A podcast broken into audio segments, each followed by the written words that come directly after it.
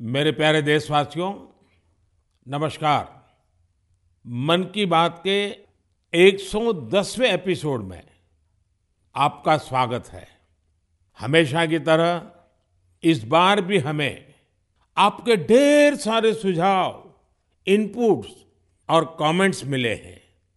और हमेशा की तरह इस बार भी ये चुनौती है कि एपिसोड में किन-किन विषयों को शामिल किया जाए, मुझे पॉजिटिविटी से भरे एक से बढ़कर एक इनपुट्स मिले हैं।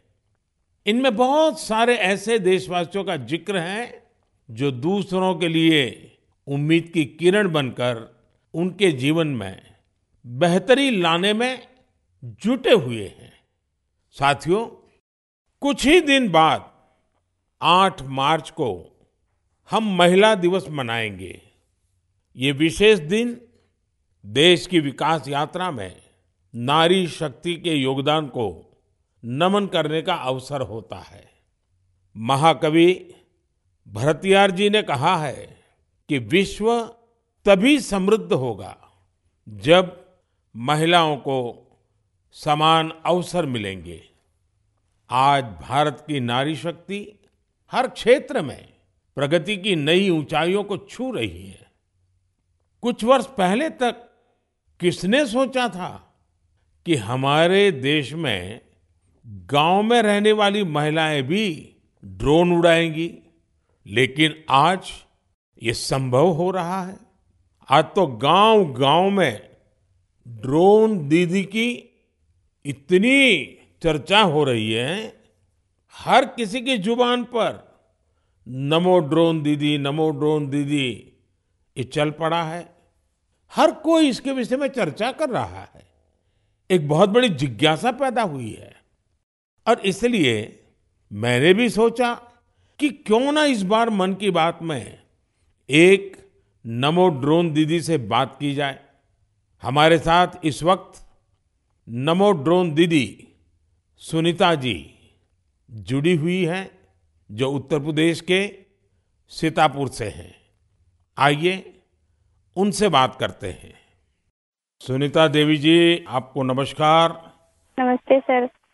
अच्छा सुनीता जी पहले मैं आपके विषय में जानना चाहता हूँ। आपके परिवार के विषय में जानना चाहता हूँ। थोड़ा कुछ बता दीजिए। सर हमारे परिवार में दो बच्चे हैं। हमें हस्बैंड हैं माता जी है मेरी। आपकी पढ़ाई क्या हुई Sunita ji? Sir BA final है। और वैसे घर में कारोबार वगैरह क्या है? कारोबार वगैरह खेती बाड़ी संबंधित करते हैं खेती वगैरह। अच्छा सुनीता जी ये ड्रोन दीदी बनने का आपका सफ़र कैसे शुरू हुआ? आपको ट्रेनिंग कहाँ मिली? कैसे कैसे बदलाव क्या आया? मुझे पहले से जानना है। जी सर ट्रेनिंग हमारी फूलपुर एफको में हुआ था इलाहाबाद में और वहीं से हमको ट्रेनिंग मिली है। तो तब तक आपने ड्रोन के विषय में सुना था कभी? सर सुना नहीं था। एक बार ऐसे देखे थे कृषि विज्ञान केंद्र जो सीतापुर का है वहाँ पे हमने देखा था पहली बार वहाँ देखा था हमने ड्रोन सुनीता जी मुझे ये समझना है कि मानो आप पहले दिन गए। जी। पहले दिन आपका ड्रोन दिखाया होगा फिर कुछ बोर्ड पे पढ़ाया गया होगा कागज़ पे पढ़ाया गया होगा फिर मैदान में ले जाके प्रैक्टिस क्या क्या हुआ होगा? आप मुझे समझा सकती है पूरा वर्णन? जी जी सर। पहले दिन सर हम लोग जब गए हैं तो उसके दूसरे दिन से हम लोगों की ट्रेनिंग शुरू हुई थी। पहले तो थ्योरी पढ़ाई गई थी, सब क्लास चले थे दो दिन। क्लास में ड्रोन में क्या क्या पार्ट हैं कैसे कैसे आपको क्या क्या करना है, ये सारी चीज़ें थ्योरी में पढ़ाई गई थी। तीसरे दिन सर हम लोगों का पेपर हुआ था। उसके बाद में फिर सर एक कंप्यूटर पे भी पेपर हुआ था मतलब पहले क्लास चला, उसके बाद में टेस्ट लिया गया, फिर प्रैक्टिकल करवाया गया था हम लोगों का मतलब ड्रोन कैसे उड़ाना है, कैसे कैसे मतलब आपको कंट्रोल कैसे संभालना है, हर चीज़ सिखाई गई थी, प्रैक्टिकल के तौर में। फिर ड्रोन काम क्या करेगा, वो कैसे सिखाया? सर ड्रोन काम करेगा कि जैसे अभी फ़सल बड़ी हो रही, बरसात का मौसम या कुछ भी ऐसे बरसात में दिक्कत होती, खेत में, फ़सल में हम लोग घुस नहीं पा रहे हैं तो कैसे मजदूर अंदर जाएगा? तो इसके माध्यम से बहुत फ़ायदा किसानों को होगा और वहाँ खेत में घुसना भी नहीं पड़ेगा। हमारा ड्रोन जो हम मजदूर लगा के अपना काम करते हैं वो हमारा ड्रोन से मेड़ पे खड़े होके हम अपना वो कर सकते हैं। कोई कीड़ा मकोड़ा अगर खेत के अंदर है, उससे हमें सावधानी भी बरतनी रहेगी, कोई दिक्कत नहीं हो सकती है। और किसानों किसानों को भी बहुत अच्छा लग रहा है। सर, हमने पैंतीस एकड़ स्प्रे कर चुके हैं अभी तक। तो किसानों को भी समझ है कि इसका फ़ायदा है। जी सर किसानों को बहुत संतुष्ट होते हैं कह रहे हैं बहुत अच्छा लग रहा है समय का भी बचत होता है सारी सुविधा आप खुद देती हैं पानी दवा सब कुछ आप साथ में रखती हैं और हम लोगों को सिर्फ़ आके खेत बताना पड़ता है कि कहाँ से कहाँ तक मेरा खेत है और सारा काम आधा घंटे में ही निपटा देती तो ये ड्रोन देखने के लिए और लोग भी आते होंगे फिर तो? सर बहुत भीड़ लग जाती है ड्रोन देखने के लिए बहुत सारे लोग आ जाते हैं। जो बड़े बड़े फार्मर्स लोग हैं वो लोग नंबर भी ले जाते हैं कि हम भी आपको बुलाएँगे स्प्रे के लिए। अच्छा क्योंकि मेरा एक मिशन है लखपति दीदी बनाने का। अगर आज देश भर की बहनें सुन रही हैं तो एक ड्रोन दीदी आज पहली बार मेरे साथ बात कर रही है। तो क्या कहना चाहेगी आप? जैसे आज मैं अकेले ड्रोन दीदी हूँ तो ऐसी हज़ारों बहनें आगे आए कि मेरे जैसे ड्रोन दीदी वो भी बने। और मुझे बहुत खुशी होगी कि जब मैं अकेली हूँ मेरे साथ में और हज़ारों लोग खड़े होंगे तो बहुत अच्छा लगेगा कि हम अकेले नहीं बहुत सारे लोग हमारे साथ में ड्रोन दीदी के नाम से पहचानी जाती हैं। चलिए सुनीता जी मेरी तरफ़ से आपको बहुत बहुत बधाई। ये नमो ड्रोन दीदी ये देश में कृषि को आधुनिक बनाने का एक बहुत बड़ा माध्यम बन रही है। मेरी बहुत बहुत शुभकामनाएँ। Thank you thank you sir thank you साथियों आज देश में कोई भी क्षेत्र ऐसा नहीं है जिसमें देश की नारी शक्ति पीछे रह गई हो। एक और क्षेत्र जहाँ महिलाओं ने अपनी नेतृत्व क्षमता का बेहतरीन प्रदर्शन किया है, वो है प्राकृतिक खेती, जल संरक्षण और स्वच्छता।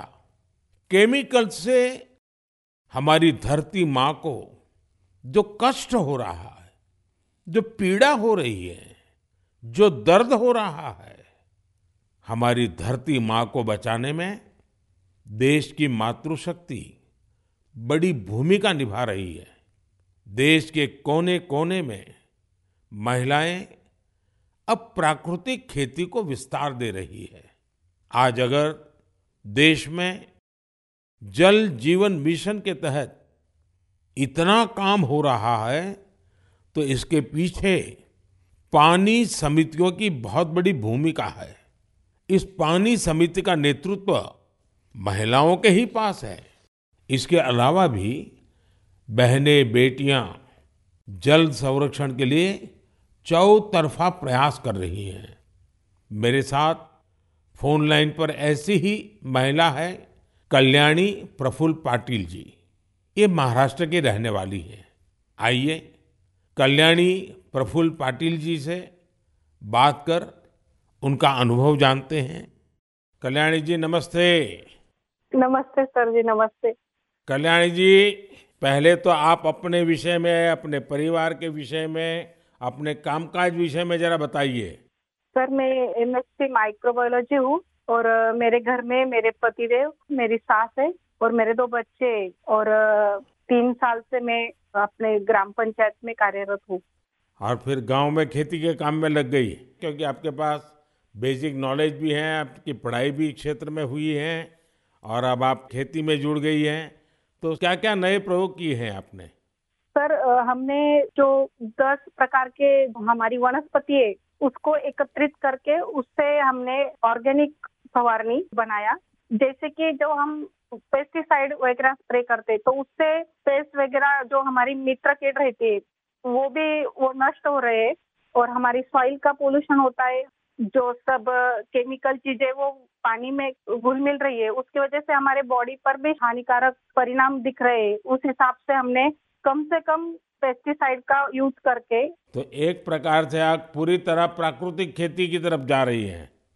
हाँ जो अपनी पारंपरिक खेती है सर वैसे हमने की पिछले साल। क्या अनुभव आया प्राकृतिक खेती में? सर जो हमारी महिला है उनको जो खर्च है वो कम लगा और जो प्रोडक्ट है सर तो वो समाधान था कि हमने विदाउट पेस्ट वो किया है क्योंकि अब कैंसर के प्रमाण जो बढ़ रहे हैं जैसे शहरी भागों में तो है लेकिन गाँव में भी हमारे उसका प्रमाण बढ़ रहा है। तो उस हिसाब से अगर आप अपने आगे के परिवार को अपने सुरक्षित करना है तो ये मार्ग अवलंबना ज़रूरी है। इस हिसाब से वो महिलाएँ भी सक्रिय सहभाग इसके अंदर दिखा रही है। अच्छा कल्याणी जी आपने कुछ जल संरक्षण में भी काम किया है? उसमें क्या किया है आपने? सर रेन वाटर हार्वेस्टिंग जो हमारे शासकीय जितने भी इमारतें जैसे कि प्राथमिक शाला हुई आंगनवाड़ियाँ हुए हमारी ग्राम पंचायत की जो बिल्डिंग है वहाँ के जो पानी है, बारिश का, वो सब इकट्ठा करके हमने एक जगह पे कलेक्ट किया हुआ है। और, जो रिचार्ज शाफ्ट है सर, कि बारिश का पानी जो गिरता है, वो ज़मीन के अंदर परकोलेट होना चाहिए। तो उस हिसाब से हमने 20 रिचार्ज शाफ्ट हमारे गाँव के अंदर किए हुए हैं और 50 रिचार्ज शाफ्ट का सैंक्शन हो गया है। अब जल्दी उसका भी काम चालू होने वाला है। चलिए कल्याणी जी आपल्याशी बोलून खूप आनंद झाला। तुम्हाला खूप खूप शुभेच्छा। सर धन्यवाद सर धन्यवाद. मलाही तुमच्याशी बोलून खूप खूप आनंद झाला. म्हणजे माझ्या आयुष्याचं संपूर्ण सार्थकी लागलं माझं जीवन असं मी समजते. बस सेवा करा. चलिए आपका नाम ही कल्याणी है तो आपको तो कल्याण करना ही करना है. धन्यवाद जी. नमस्कार. धन्यवाद सर धन्यवाद. साथियों चाहे सुनीता जी हो या कल्याणी जी अलग अलग क्षेत्रों में नारी शक्ति की सफलता बहुत प्रेरक है।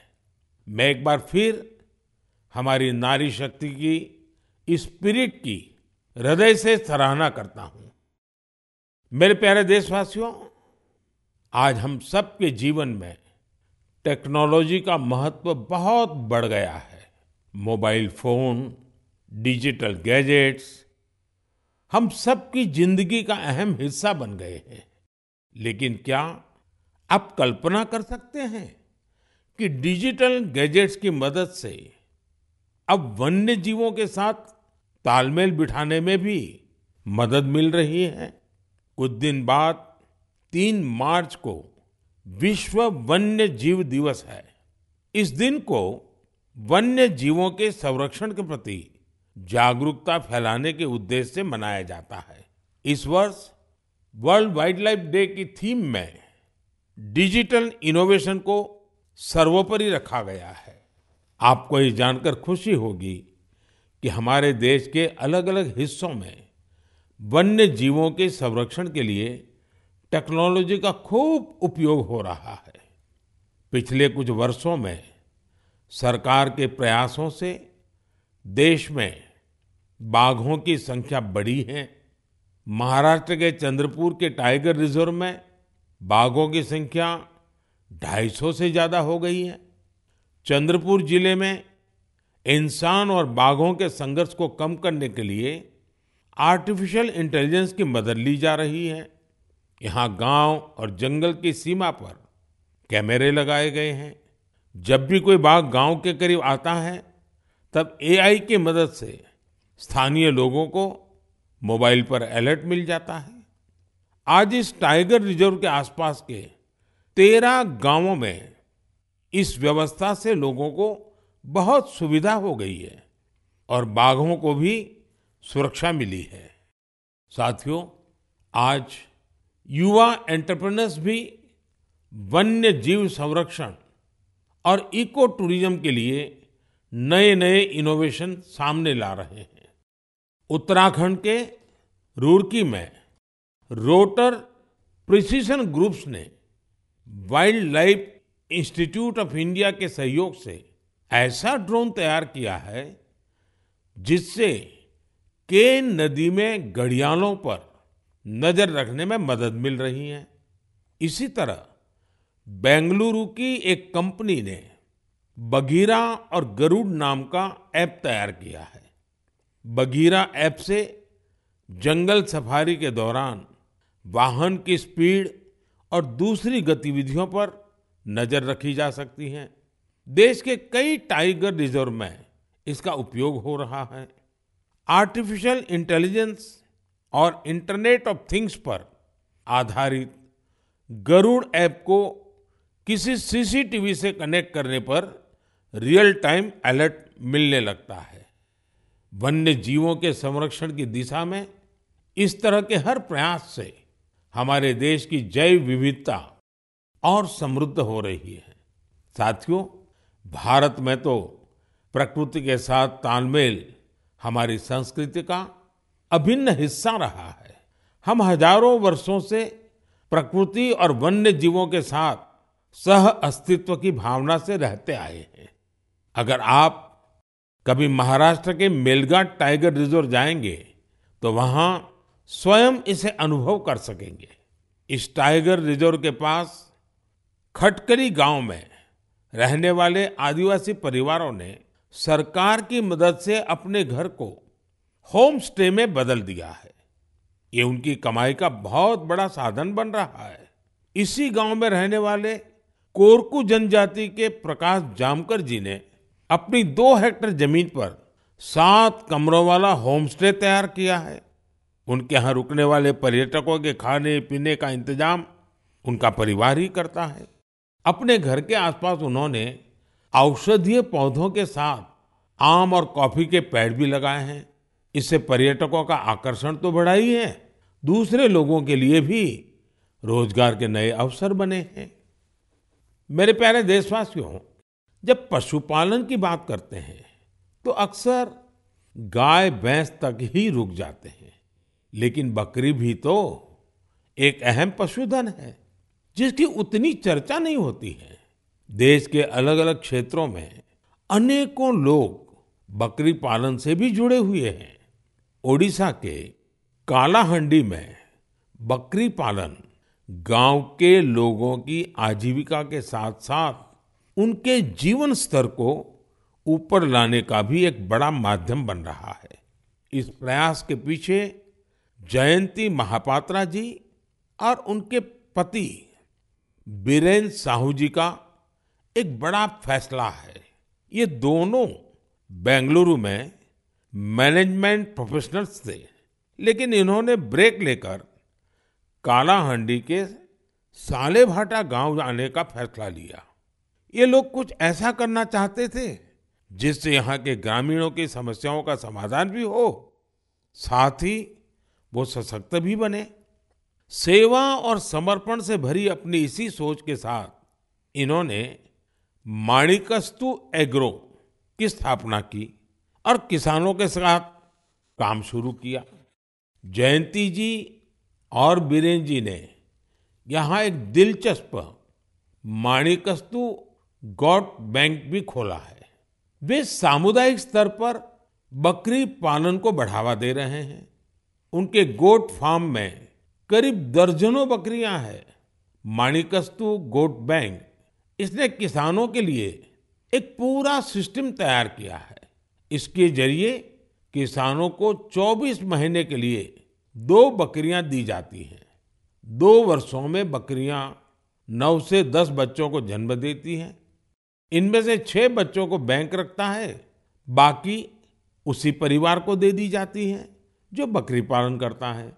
इतना ही नहीं, बकरियों की देखभाल के लिए ज़रूरी सेवाएँ भी प्रदान की जाती हैं। आज 50 गाँवों के 1000 से अधिक किसान इस दंपत्ति के साथ जुड़े हैं। उनकी मदद से गाँव के लोग पशुपालन के क्षेत्र में आत्मनिर्भरता की ओर बढ़ रहे हैं।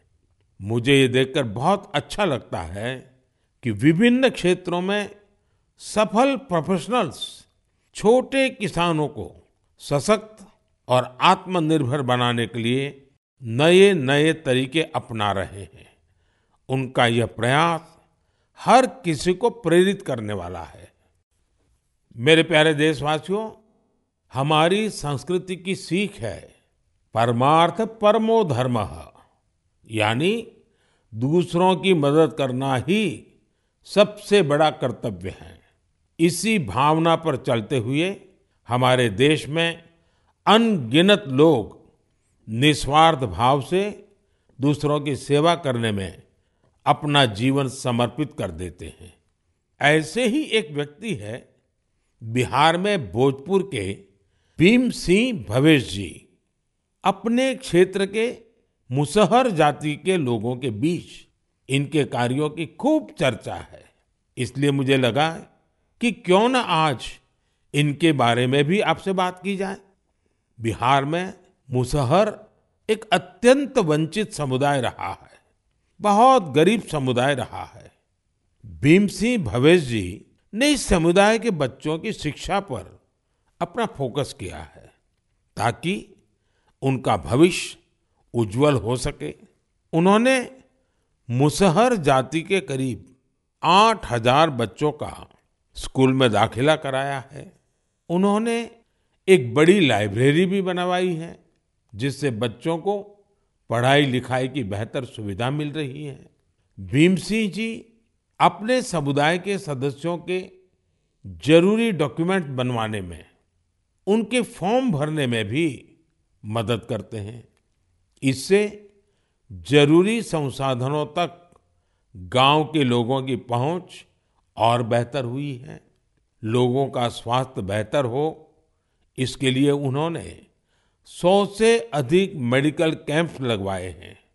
जब कोरोना का महासंकट सिर पर था, तब भीम सिंह जी ने अपने क्षेत्र के लोगों को वैक्सीन लगवाने के लिए भी बहुत प्रोत्साहित किया।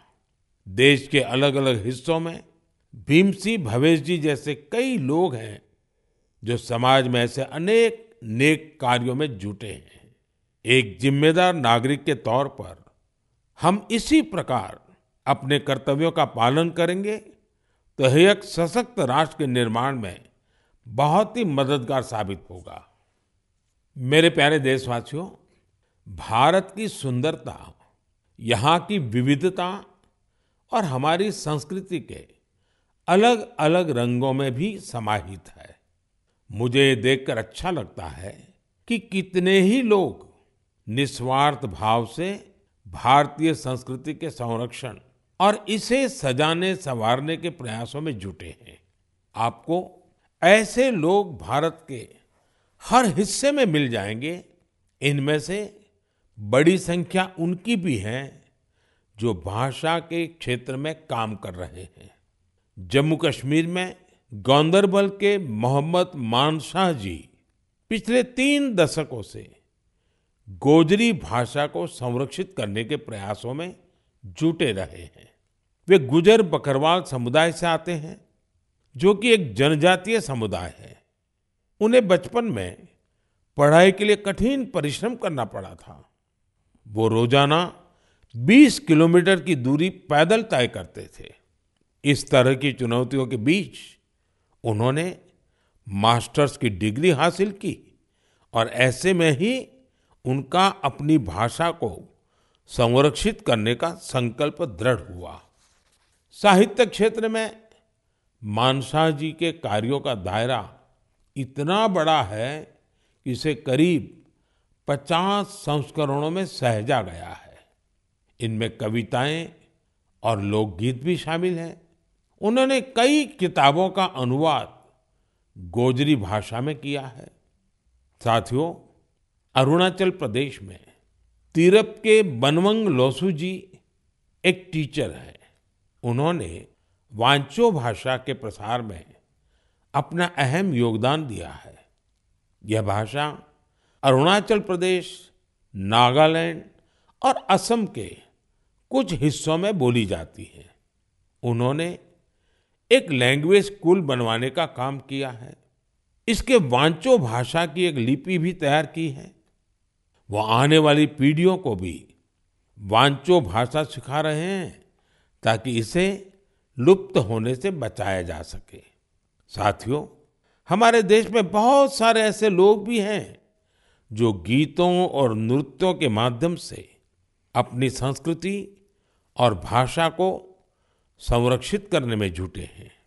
कर्नाटका के वेंकप्पा, अंबाजी सुगेटकार उनका जीवन भी इस मामले में बहुत प्रेरणादायी है। यहाँ के बागलकोट के रहने वाले सुगाटकर जी एक लोक गायक हैं।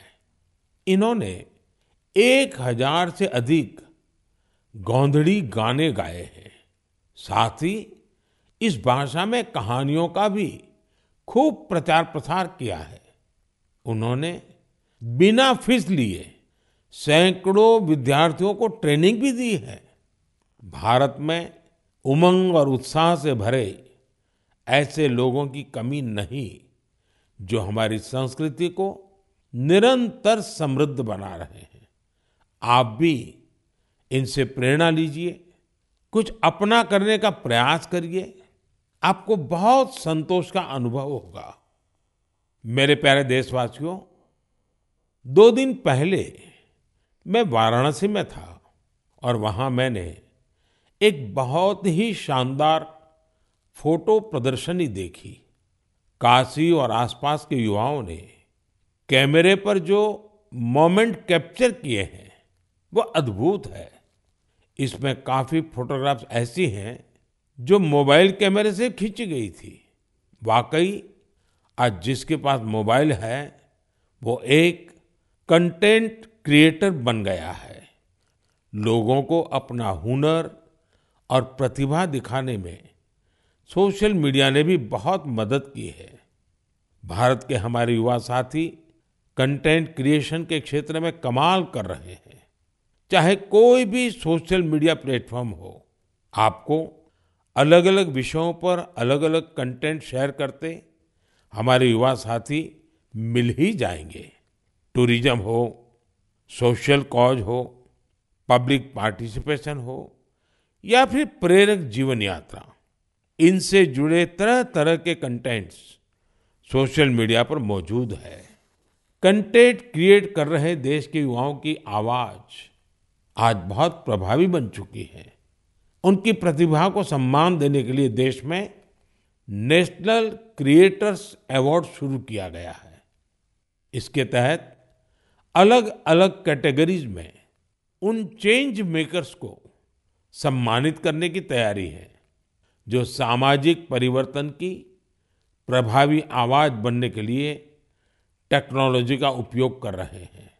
यह कॉन्टेस्ट माई गॉव पर चल रहा है। और मैं कंटेंट क्रिएटर्स को इससे जुड़ने के लिए आग्रह करूँगा।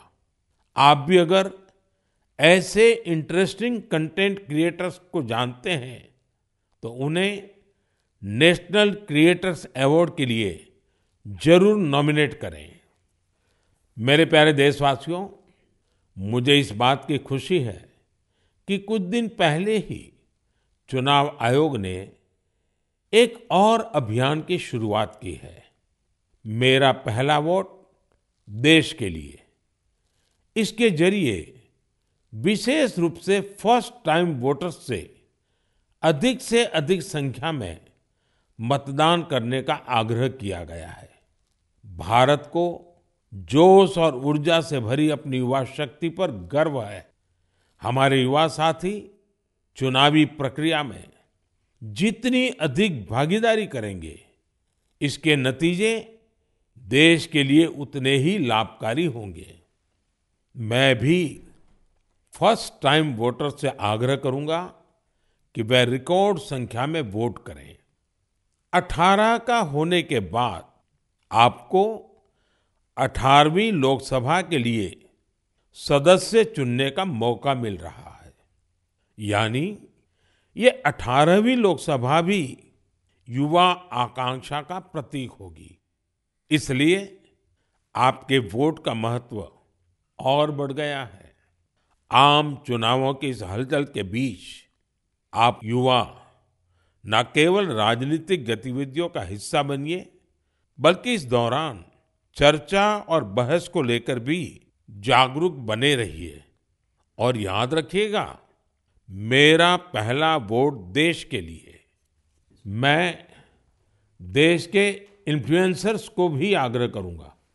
चाहे वो खेल जगत के हो, फ़िल्म जगत के हो, साहित्य जगत के हो, दूसरे प्रोफेशनल्स हो, या हमारे इंस्टाग्राम और यूट्यूब के इन्फ्लुएंसर्स हो, वो भी इस अभियान में बढ़ चढ़कर हिस्सा लें और हमारे फ़र्स्ट टाइम वोटर्स को मोटिवेट करें। साथियों, मन की बात के इस एपिसोड में मेरे साथ इतना ही। देश में लोकसभा चुनाव का माहौल है और जैसा कि पिछली बार हुआ था, संभावना है कि मार्च के महीने में आचार संहिता भी लग जाएगी। ये मन की बात की बहुत बड़ी सफलता है कि बीते 110 एपिसोड में हमने इसे सरकार की परछाई से भी दूर रखा है। मन की बात में देश की सामूहिक शक्ति की बात होती है, देश की उपलब्धि की बात होती है।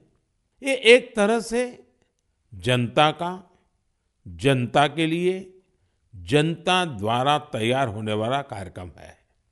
लेकिन फिर भी राजनीतिक मर्यादा का पालन करते हुए लोकसभा चुनाव के इन दिनों में अब अगले तीन महीने मन की बात का प्रसारण नहीं होगा। अब जब आपसे मन की बात में संवाद होगा तो वो मन की बात का 111वां एपिसोड होगा। अगली बार मन की बात की शुरुआत 111 के शुभ अंक से हो तो इससे अच्छा भला क्या होगा? लेकिन साथियों आपको मेरा एक काम करते रहना है। मन की बात भले तीन महीने के लिए रुक रहा है, लेकिन देश की उपलब्धियाँ थोड़ी रुकेंगी।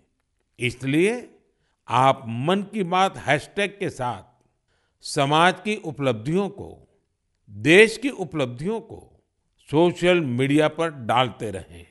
कुछ समय पहले एक युवा ने मुझे एक अच्छा सुझाव दिया था। सुझाव ये कि मन की बात के अब तक के एपिसोड में से छोटे छोटे वीडियो यूट्यूब शॉर्ट्स के रूप में शेयर करना चाहिए। इसलिए मैं मन की बात के श्रोताओं से आग्रह करूँगा कि ऐसे शॉर्ट्स को खूब शेयर करें। साथियों, जब अगली बार आपसे संवाद होगा तो फिर नई ऊर्जा, नई जानकारियों के साथ आपसे मिलूँगा।